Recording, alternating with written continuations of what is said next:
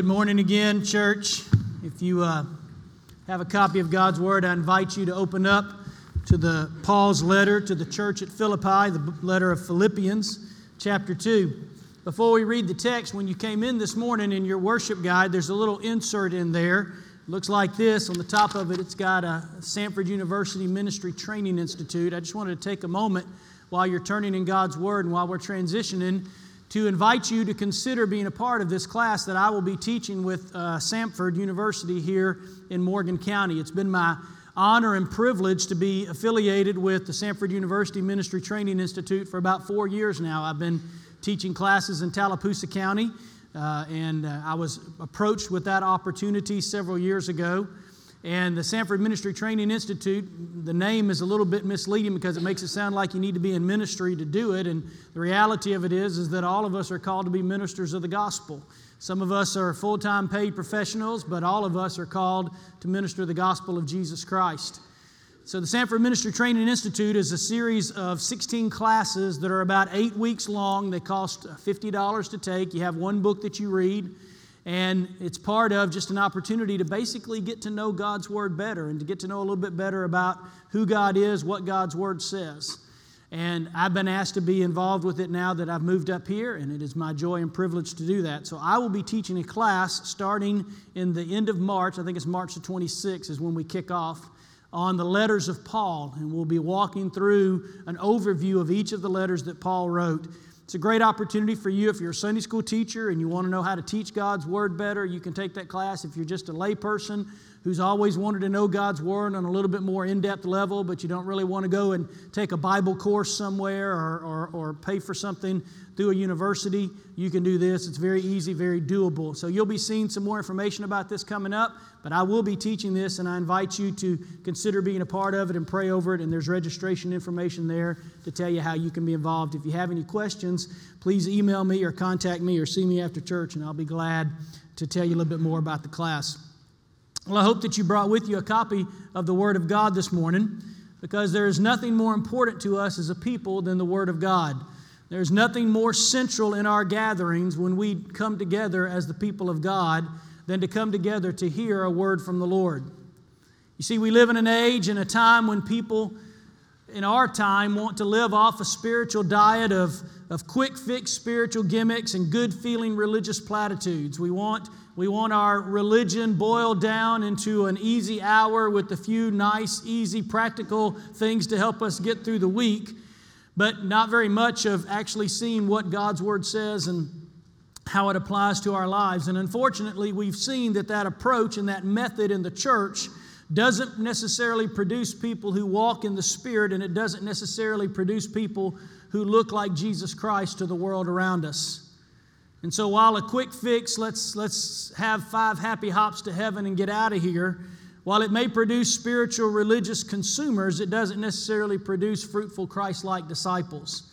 And my prayer for us is that every time we gather together, that we come together with a copy of God's Word and a teachable heart, and that the Holy Spirit would teach us today through His Word. Today we are in the eighth part of a journey through the book of Philippians, which is a short but powerful letter from the Apostle Paul in which he is providing for us, demonstrating for us, or describing for us what the joy of the Christ centered life looks like. And so, already in just two chapters, we have been confronted with some of the most inspiring and beautiful passages throughout the New Testament. Paul describes for us in chapter 1, verses 3 through 5, his, his gratitude for the Philippians, specifically for their partnership in the gospel. And we saw early on that, that the gospel is about a partnership between people and, and, and moving and advancing the gospel forward. We're reminded in chapter 1, verse 6, that the one who began a good work in us in salvation will bring it to completion, that it is up to him and not up to us. We saw in chapter 1, verses 9 through 11, that God desires for his people that we would have a Christ centered love that knows what is right, pursues what is best, and bears in us the fruit of the Spirit. We saw in chapter 1, verse 18, Paul's single minded commission to the to commitment to the mission of Jesus Christ, that no matter what happens to him, the most important thing is that Christ is proclaimed. And in verse 21, we see as Paul is describing his, his situation in prison, he says, For me to live is Christ, and for me to die is gain. And for the last several weeks, we've been unpacking what Paul means in chapter 1, verse 27, when he encourages us as Christians to live a life that is worthy of the gospel. What does that mean? What does it mean that our lives demonstrate or publicly say something about the worth of the gospel of Jesus Christ? And we've seen that it involves standing firm for the gospel in the face of opposition. It involves putting our selfish ambition aside in order to pursue unity in the church and to serve one another. We've seen that living a life that is worthy of the gospel means that we commit to pursue the mind of Jesus Christ, as Paul outlines in chapter 2, verses 5 to 11. And then last week we saw that living a life that is worthy of the gospel is demonstrated by the power of the gospel living transformed lives against the backdrop of a dark culture, that we are to shine as lights against the backdrop of darkness. These are all admonitions of what it means to live a life that is worthy of the gospel. In the chapters to come, in chapters 3 and 4, we will continue to see powerful verses that Paul will give us, such as to count everything as a loss for the surpassing value of knowing Christ Jesus to press on to the mark of the upward call of God, to rejoice in the Lord always, to be content in each and every circumstance. We're going to see all of these powerful scriptures. And yet, when we come to the letter today, we come to somewhat of an interlude in Paul's letter. As a matter of fact, when you, when you read the letter and you see all the powerful things he's said up to this point and all the things he's about to say, and you read this text, you're almost like, okay, I don't really know what to do with that. I don't really know what I'm supposed to draw out of that today. In the middle of these great exhortations to the church, Paul inserts a travel itinerary. He talks about his plans to visit the church in Philippi in the near future. And he says, in the meantime, he's sending Epaphroditus, their friend and, and, and brother who, who they sent to him, he's sending them back. And in the near future, he's going to be sending his young protege, Timothy, also to the church. And on the surface, there doesn't seem to be anything of spiritual power in these verses. There doesn't seem to be any one of those, those verses that you can grab onto and say, that's the word of God for me today. And I think because of that, sometimes there's a temptation to skip over verses like this and move on. But when we do, we miss something very important that God has for us because every word in the Word of God is inspired by the Holy Spirit and is there for our benefit and our Christ likeness. And so, with that in mind, I want us to read this text this morning, and then I want us to talk about what it means to be models of Jesus Christ. We've been doing this the last couple of weeks. I think it's helpful. So, if you would, would you stand with me as we read God's word this morning, just in honor of the word of God? Philippians chapter 2, verse 19, Paul says, I hope in the Lord Jesus to send Timothy to you soon so that I too may be cheered by news of you, for I have no one like him who will be genuinely concerned for your welfare. For they all seek their own interests, not those of Jesus Christ. But you know Timothy's proven worth, how as a son with the Father he has served with me in the gospel. I hope, therefore, to send him just as soon as I see how it will go with me, and I trust in the Lord that shortly I myself will come also. I thought it necessary to send to you Epaphroditus, my brother and fellow worker and fellow soldier, and your messenger and minister to my need. For he has been longing for you all and has been distressed because you heard that he was ill. Indeed, he was ill, near to death. But God had mercy on him, and not only on him, but on me also, lest I should have sorrow upon sorrow. I'm the more eager to send him, therefore, that you may rejoice at seeing him again, and that I may be less anxious. So receive him in the Lord with all joy and honor such men.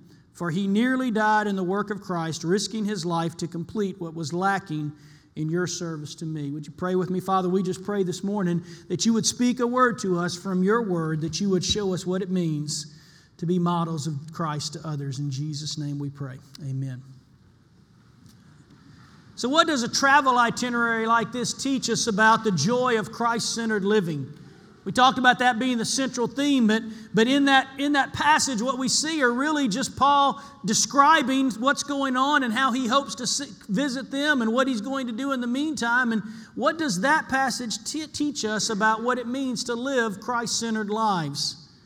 Well, I believe one of the benefits of this particular text is that, is that it gives us a glimpse inside of the relationship that the Apostle Paul shared not only with the leaders in this church, but with those who were ministering alongside of him. And it shows us the qualities of men like Timothy and Epaphroditus that made them models and examples for others to follow. You see, one of the great blessings that God gives us in the church is that He gives us people who model for us the Christian life and encourage us with their leadership in our lives. And, and here in this text, we see three men we're going to talk about in just a second who all serve in different ways as models of what it means to be a Christ centered follower. And so, as we continue to look at Paul's admonition that he gives us earlier in chapter 2, when he says that we are to work out our salvation with fear and trembling, and that we're to live lives worthy of the gospel, what we see is that as we do that, we become models for others in the Christian life. Our takeaway today is simply this that the gospel of Jesus Christ empowers us as followers of Jesus to be models of Christ like faithfulness in the lives of other people. The gospel of Jesus empowers us that if the gospel is real and if we need the gospel each and every day, like we do, then as we trust in Christ and as we continue to preach the gospel to ourselves and as we continue, continue to work out our salvation with fear and trembling, what will happen to us eventually is as we grow in Christ, God uses us as models in the lives of other people of what it means to be faithful to Jesus Christ. And so, with that in mind, I just want to give you three thoughts this morning. And the first of those is what we're just talking about is the models that God provides for us. The models that God provides in our lives. As we've already read, while Paul is providing some description about his future travel plans, he identifies to the Philippians two men who, will, who are not only instrumental to Paul while he's in a Roman prison, but also instrumental in his plans for the church at Philippi. And those two men are Timothy and Epaphroditus. Timothy is mentioned in verse 19, and Epaphroditus is mentioned in verse 25. And we see in this text that, as we've already seen earlier, when Paul was working through that tension about being in prison and awaiting trial and not really knowing what the outcome of the trial was going to be and not really knowing whether they were going to find him guilty and, and probably take his life or release him, even in that earlier text, we saw Paul saying, I'm, I'm confident that, that I will be released for your benefit to continue to minister to you as my brothers and sisters in Christ. So, so Paul anticipates that whatever's going on in this particular situation is going to work out for his release eventually. And he says in this text that we read today that when he's released, he plans to go back through Philippi and all those other churches that he had established to encourage them. And you can imagine what an encouragement that would have been to them, knowing that the last time they saw the Apostle Paul when he traveled through, he came through to minister and encourage them. But when he went to Jerusalem, he ended up being arrested and thrown in prison and then eventually taken to Rome. And you can imagine some of them were pretty discouraged that we may never see the Apostle Paul again. What an encouraging word for Paul to say, I not only anticipate being released, but I anticipate coming to see you again soon. And yet, before he could do that, he had plans to send his young son in the faith, Timothy, to them to encourage them. He said, I want to send Timothy to you because I, I, want Timothy to encourage you about what's going on with me. And I also want him to bring back an encouraging report from you. He, he wanted Timothy to go and, and, and find out what, what is really going on with the believers in Philippi and to come back. And, and, and Paul anticipated that it would be a good report and encouraging news. But he says, I can't send Timothy right now because I really don't know what's going to happen with me. He needs to stay with me a little while longer. In the meantime, I'm sending back Epaphroditus to you. And we see in this text what happened, which is that the church had, had picked out Epaphroditus to be a, a messenger of the church and a minister to Paul. When they, when they heard that Paul was in prison, they, they thought we need to send somebody there to encourage him and to minister to him. And, and the most likely person was this young man named Epaphroditus. And so they sent Epaphroditus. They, they, it seems as though they also sent some sort of financial gift with him from the church to help, him, to help meet his financial needs while he was there. And they said, We want you to go there and minister to Paul. But along the way, he became ill and almost died. Yet he finished the mission and he got to Paul and he gave them the report and he was recovering there. And, and Paul says, You know what? He's been a great minister to me, but I think he needs to go back to, to you because I think he's more beneficial to you in the church than he is to me. And so, in this passage of Scripture, we see three early church leaders who served as examples and models for this one particular church in Philippi Paul, Timothy, and Epaphroditus. And their presence in this text helps us to, to, to see a key truth that many of us often overlook in the church, and that truth is this that all of us need authentic examples of gospel transformation to help us grow in the faith.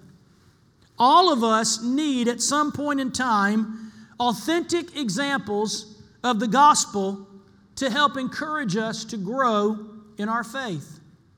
In this text, we see three of them. We see Paul. Paul was a, a faithful apostle and defender of the gospel. You know all about Paul. You've, you've read about him. You know that Paul was a, a man who was transformed by the Spirit of God and was a man who was used like no other in history to spread the gospel of Jesus Christ.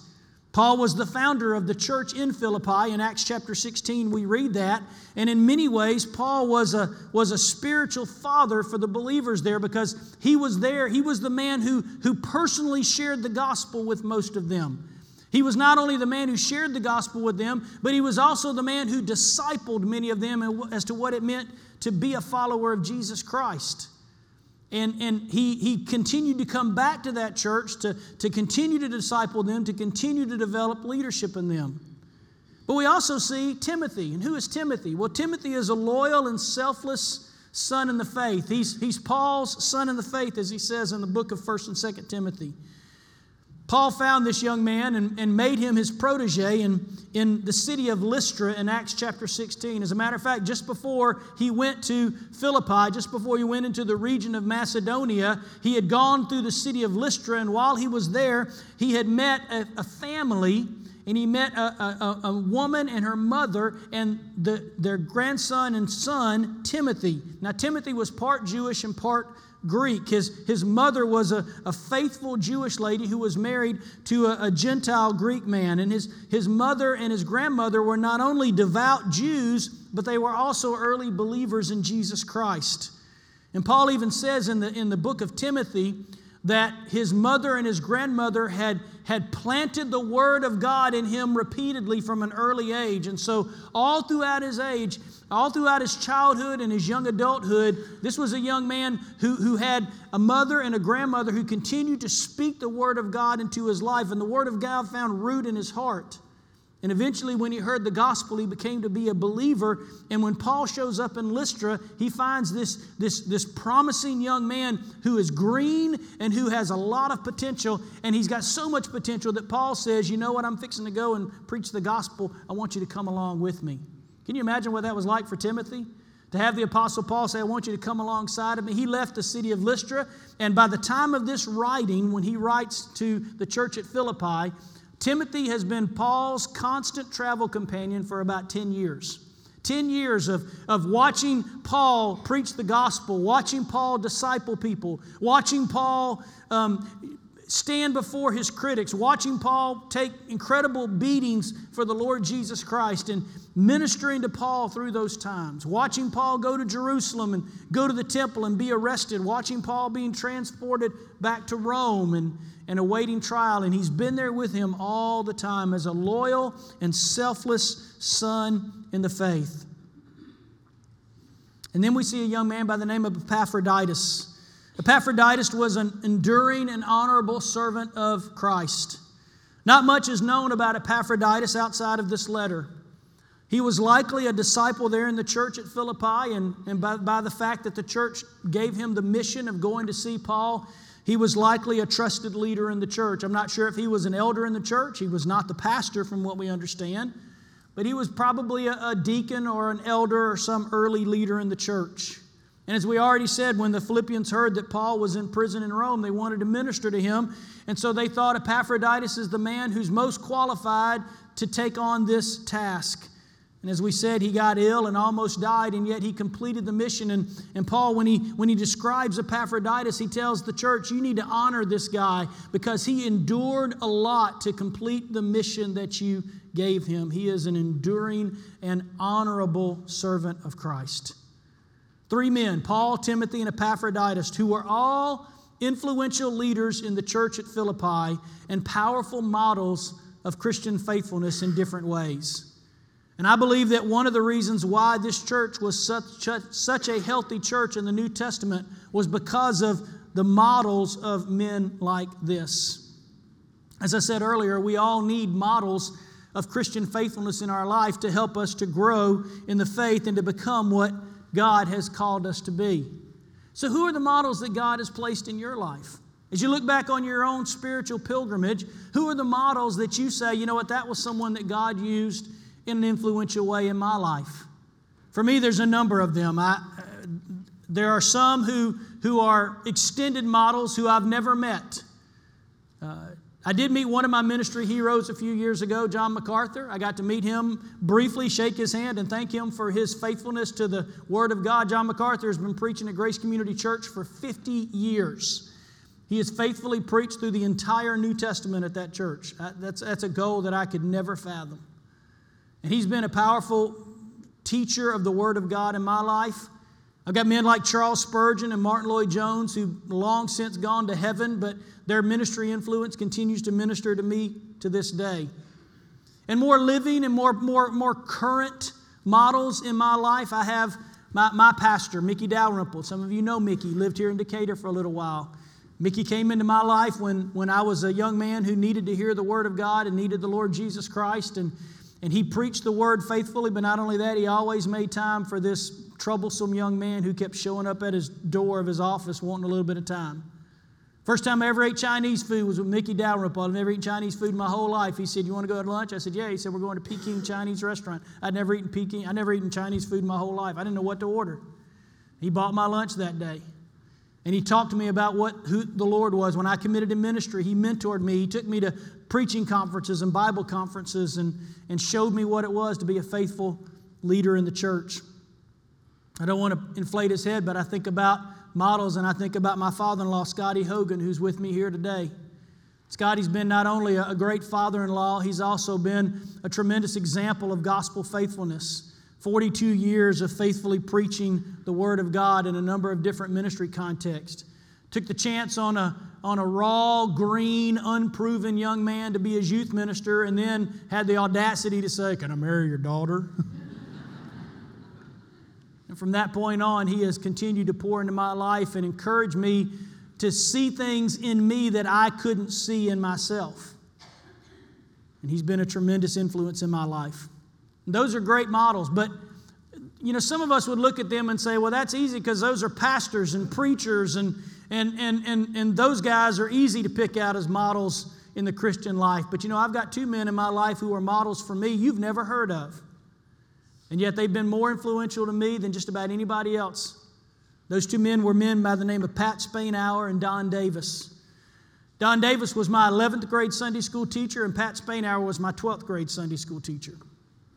In a time in my life when my family was, was falling apart, when my mom and dad were splitting up, when I was going through a tremendously difficult time, I knew that every single Sunday morning that I showed up at church, I had Pat Spainhour and Don Davis who were going to be there to encourage me as a young man who saw things in me that I didn't see in myself. And even after I graduated from their Sunday school class, and even after I went off to seminary to study the ministry, every time I would come home, I would see Pat Spainhour and I would see Don Davis, and they would always ask me how I was doing. They would always tell me they were praying for me. They'd always tell me that they loved me and that they were proud of me. And those two men are perfect lay people who were models of Christian faithfulness in my life. And God used them to influence me for the gospel. So, who are those models in your life? I tell you what, on your, in your notes, if you're taking notes, write down the name of somebody that God has used in your life in an influential way to model the Christian life. Just think about it. Just write somebody's name down. Maybe never haven't thought about that before. Might have been a Sunday school teacher when you were in fourth grade. Might have been a deacon in the church. Might have been a pastor. Might have been your mother or your grandmother or your father.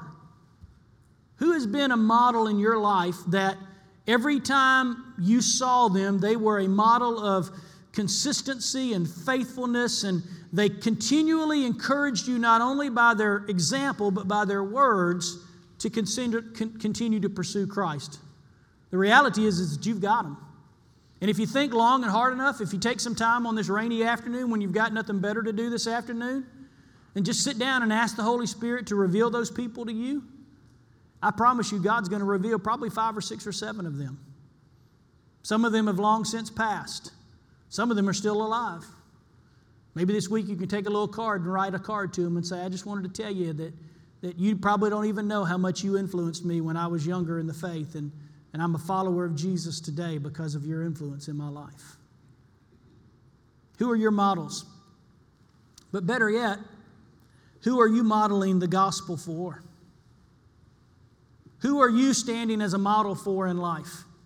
And some of you would say, Oh, Pastor Matt, I, am I'm not a model for anybody. I, I mean, I'm just, I'm just a regular church member. I just, I just show up at church. And, and, and, and for many of us, that idea of thinking about how we model the Christian life for others, for many of us, that's very uncomfortable. We don't like attention. We, we, don't really want to, we don't really want to be praised for things that we do. But the reality of it is, is that God intends for you to be a model for somebody. God has placed somebody in your life who either isn't following Jesus Christ or is young in the faith and they need you to pour into their life to be a model for them. You don't have to be perfect. You don't have to know the Bible front and back. You don't have to be able to preach a sermon, but you got time to take them to lunch. You got time to just sit down and ask them how they're doing and how their, how their walk with God is going. You got time to, to encourage them to pursue Christ. And the reality of it is, is that if you're a follower of Jesus Christ, you're a model of the gospel for somebody. So, who are you modeling the gospel for? And who would write your name down on a piece of paper today if they were asked that very same question? Paul said to the church, Be imitators of me as I am of Christ. What a great word. Paul didn't say, Hey, look at me and just do whatever I do. He wasn't just saying, hey, everybody, put your attention up here and, and follow me because I'm the perfect example of the Christian life. Paul said, I am following Christ and I am trying in the best way possible to imitate the Lord Jesus Christ. And you need to follow me. And the best way for you to imitate Christ is to try to imitate what I'm doing. I'm not perfect. We know that. Paul says that in Romans chapter 7. I'm not what I need to be. The things that I want to do, I don't do. And the things I don't want to do are the things that I keep doing. But even as imperfect as Paul was, Paul says, Hey, church, imitate me, follow me as I follow Christ. I want us to see the models that God provides, but I want us to secondly see the influence that we steward in Christ. I want us to see the influence that we steward in Christ. When we see Paul and Timothy and Epaphroditus, we don't just see them as examples of early church leaders, we also see them as men who had influence and knew how to use that influence to help others to follow Jesus. Throughout the book of Acts, we see Paul's powerful influence leading others to Christ, planting churches, and making disciples. And many of us know that before his conversion, Paul had an ambition to be a great Pharisee and a leader within the Jewish community. We're going to see that text in just a couple of weeks when Paul reads for us his spiritual resume and he talks to us about the, the zealousness that with which he pursued God. He, he longed to be an influential person for God. And yet, after his conversion, when he came to know Jesus Christ, Paul channeled all of that energy, all of that drive, and all of that ambition into one goal to make sure that everyone he came into contact with heard the truth of the gospel.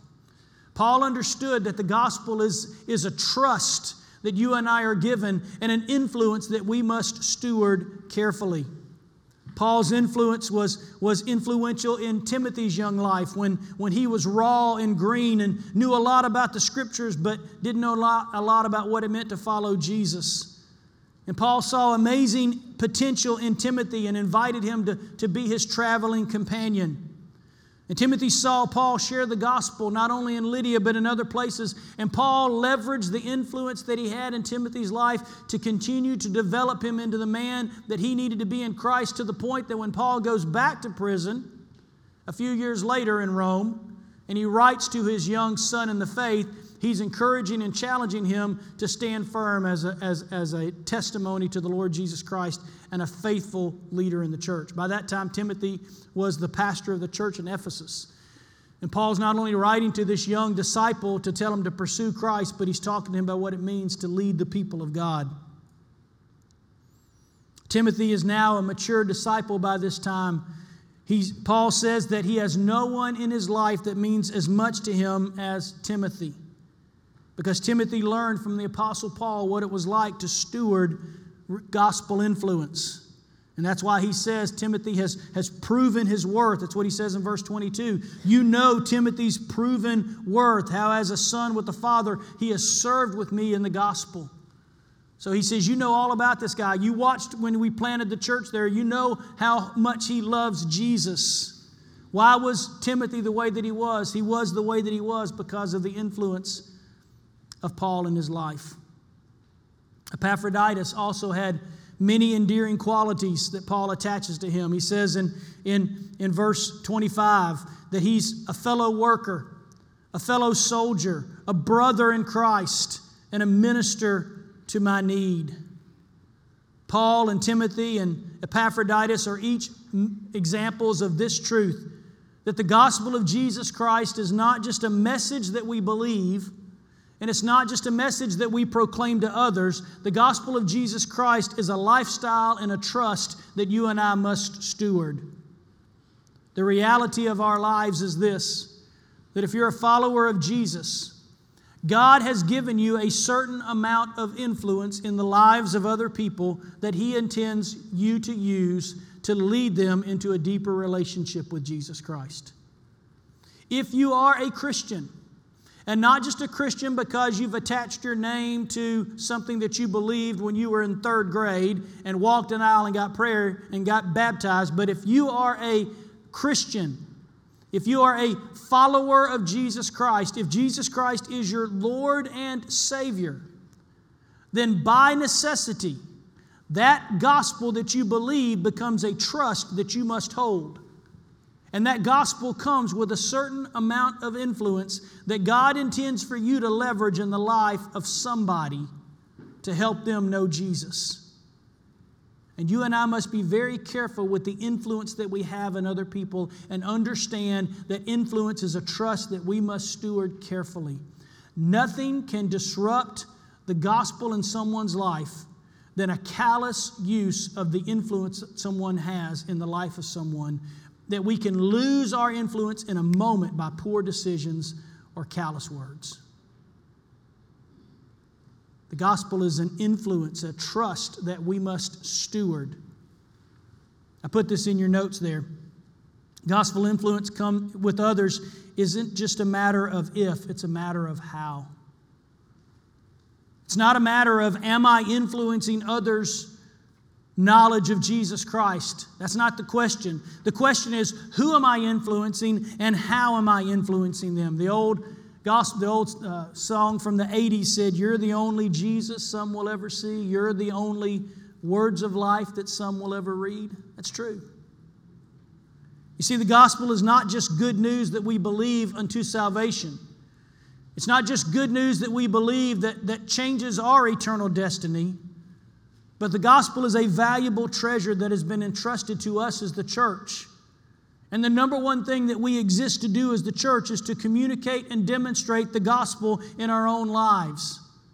And the gospel is not just communicated here from a pulpit, the gospel is communicated and demonstrated every single day in the way that we live our lives with the people that God places in our path. We've already talked about the fact that you are a follower of Christ today. Because someone somewhere in your past used their influence to influence you to tell you and show you Jesus. It may have been a grandmother, it may have been a parent, it may have been a Sunday school teacher, it may have been a football coach. But somebody somewhere used their trust in the gospel and their influence with you to continually encourage you to believe in Jesus Christ. And that's why you came to faith in Him. Someone stewarded their influence well. And God calls you and me to do the same. So, who is following Jesus today because of your influence in their life?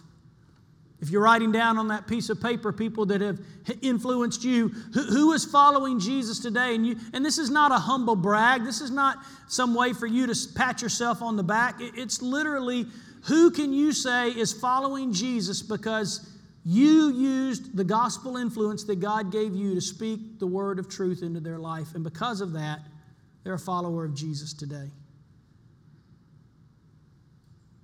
And how are you stewarding the influence that God has given you with other people?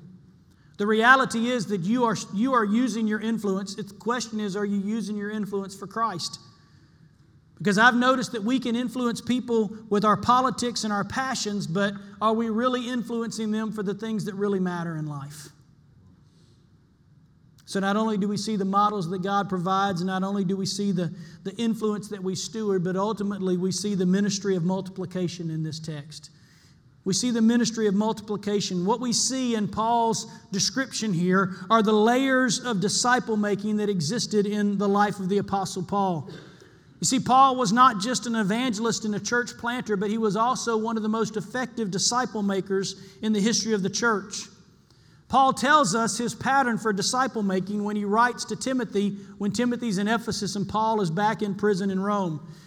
In 2 Timothy 2 2, Paul says this to Timothy What you heard from me in the presence of many witnesses, entrust to faithful men who will be able to teach others also. Listen to that again. Timothy, what you heard me tell you in the presence of many other people, you entrust to faithful men who are then able to teach and entrust that to others also. What Paul tells us, Timothy, is the gospel is a message that we hear and believe, but we replicate. It's not just a message that we hear, it's not just a message that we believe, it's not just good news that guarantees us a ticket to heaven, but the nature of the gospel is that we are to replicate that and to multiply that into other people's lives. We become disciples of Jesus Christ, and then we share that message with others in such a way that they not only believe it, but they are empowered as disciples to share that message with others. You see, discipleship doesn't happen until those who become disciples know how to tell somebody else how to be a disciple and teach them how to tell somebody else to be a disciple. Do you see that? That's called multiplication. And that's been God's pattern for 2,000 years. The gospel is continually transferred by disciples who make disciples who make other disciples. And here's the principle that I want us to understand multiplication is always better than addition, right? How many of you remember going through school when you were in third, fourth grade and you had to learn your multiplication tables? It always seemed like multiplication was harder than addition, wasn't it? Like you could get 2 plus 2 equals 4 because you could do this, right?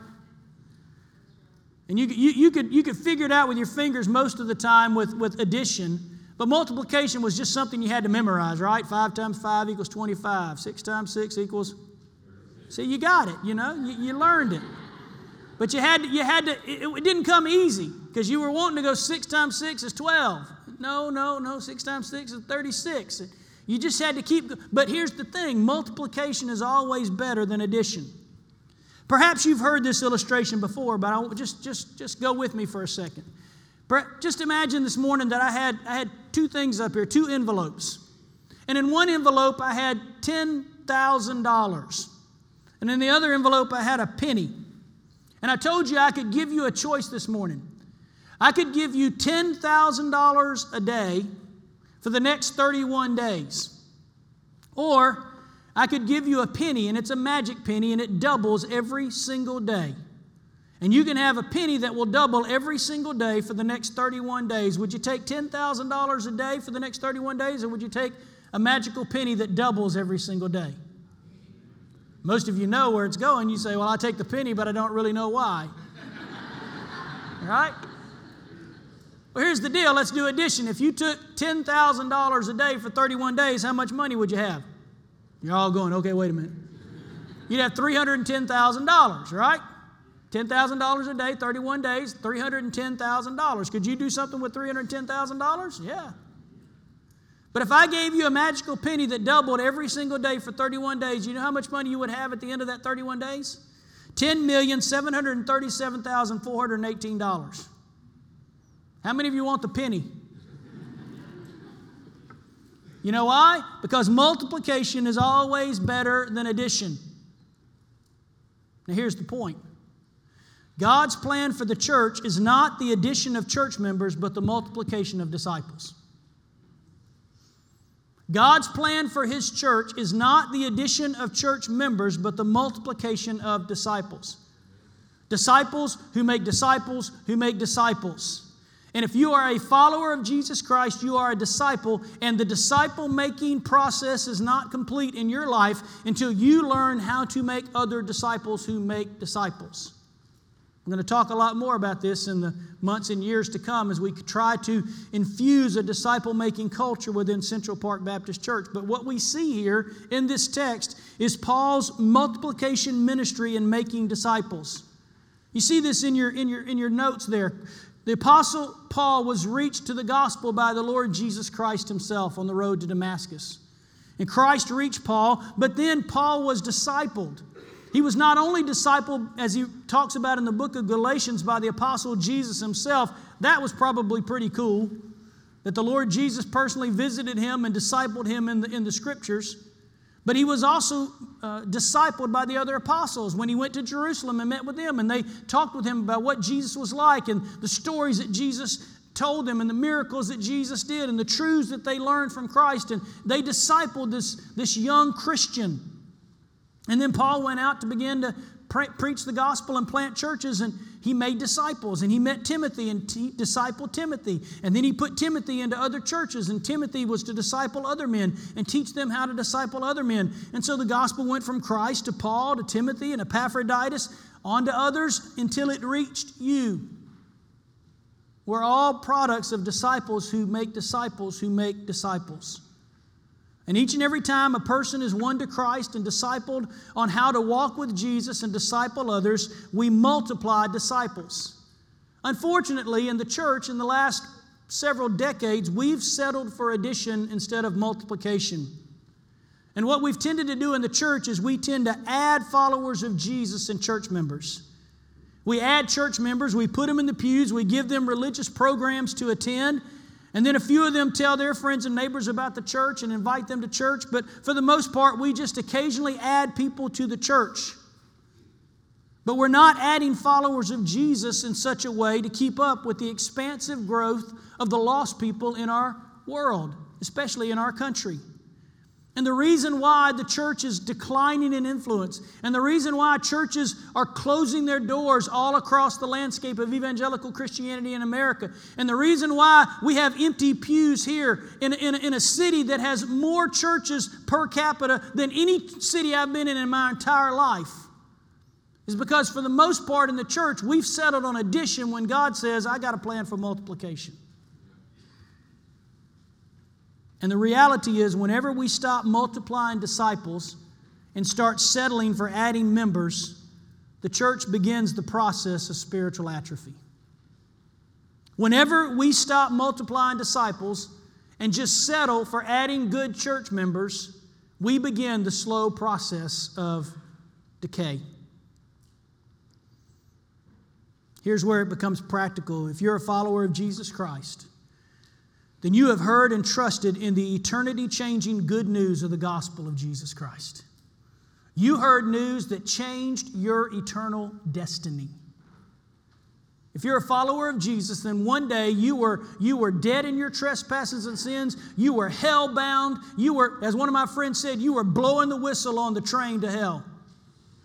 And somebody shared with you the gospel of Jesus Christ, and you said, That's good news. That's almost too good to believe but you did believe.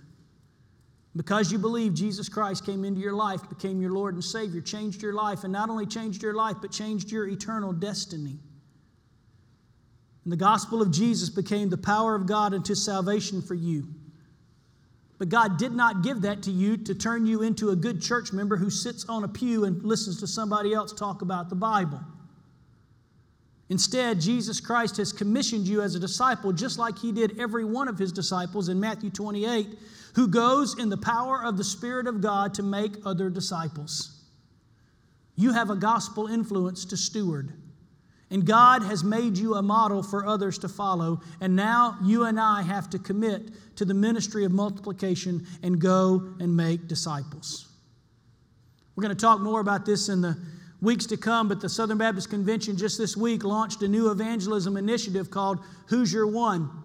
If you remember the first Sunday I preached here as your pastor, one of the things that we talked about was, was praying for one person for 30 days. When we came in here that day, there were, there were post it notes all over the pews, and I asked you to take that post it note and write the name of one person in your life that you want to pray that they would come to know the Lord Jesus Christ. Some of you still tell me about the person that you're praying for. Some of you have had opportunity to have gospel conversations because of that person. Some of you kind of forgot about that note, maybe in the back of your Bible somewhere.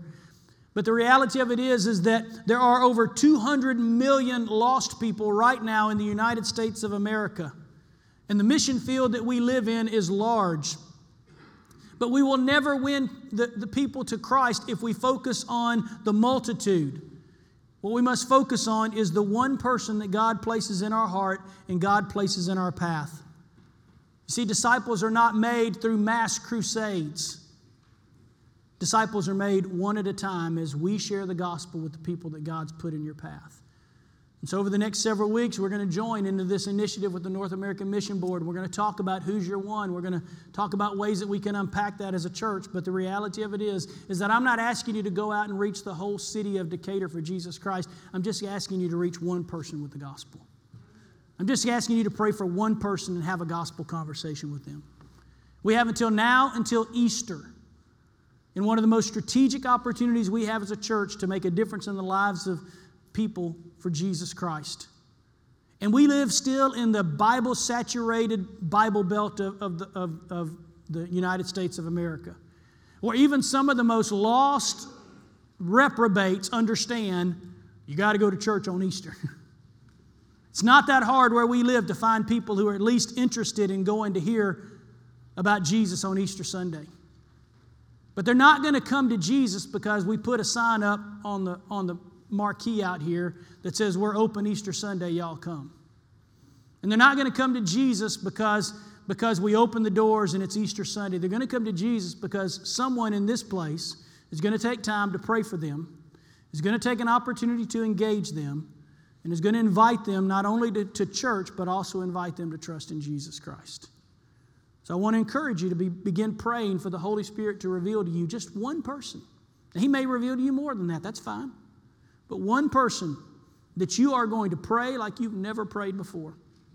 And you're going to, you're going to look for an opportunity not to, not to berate them with religiosity, not to condemn them. You know, you're sorry dog, you haven't been to church in two years, you always come to church on Easter Sunday. Let's, let's kind of stay away from that approach, okay?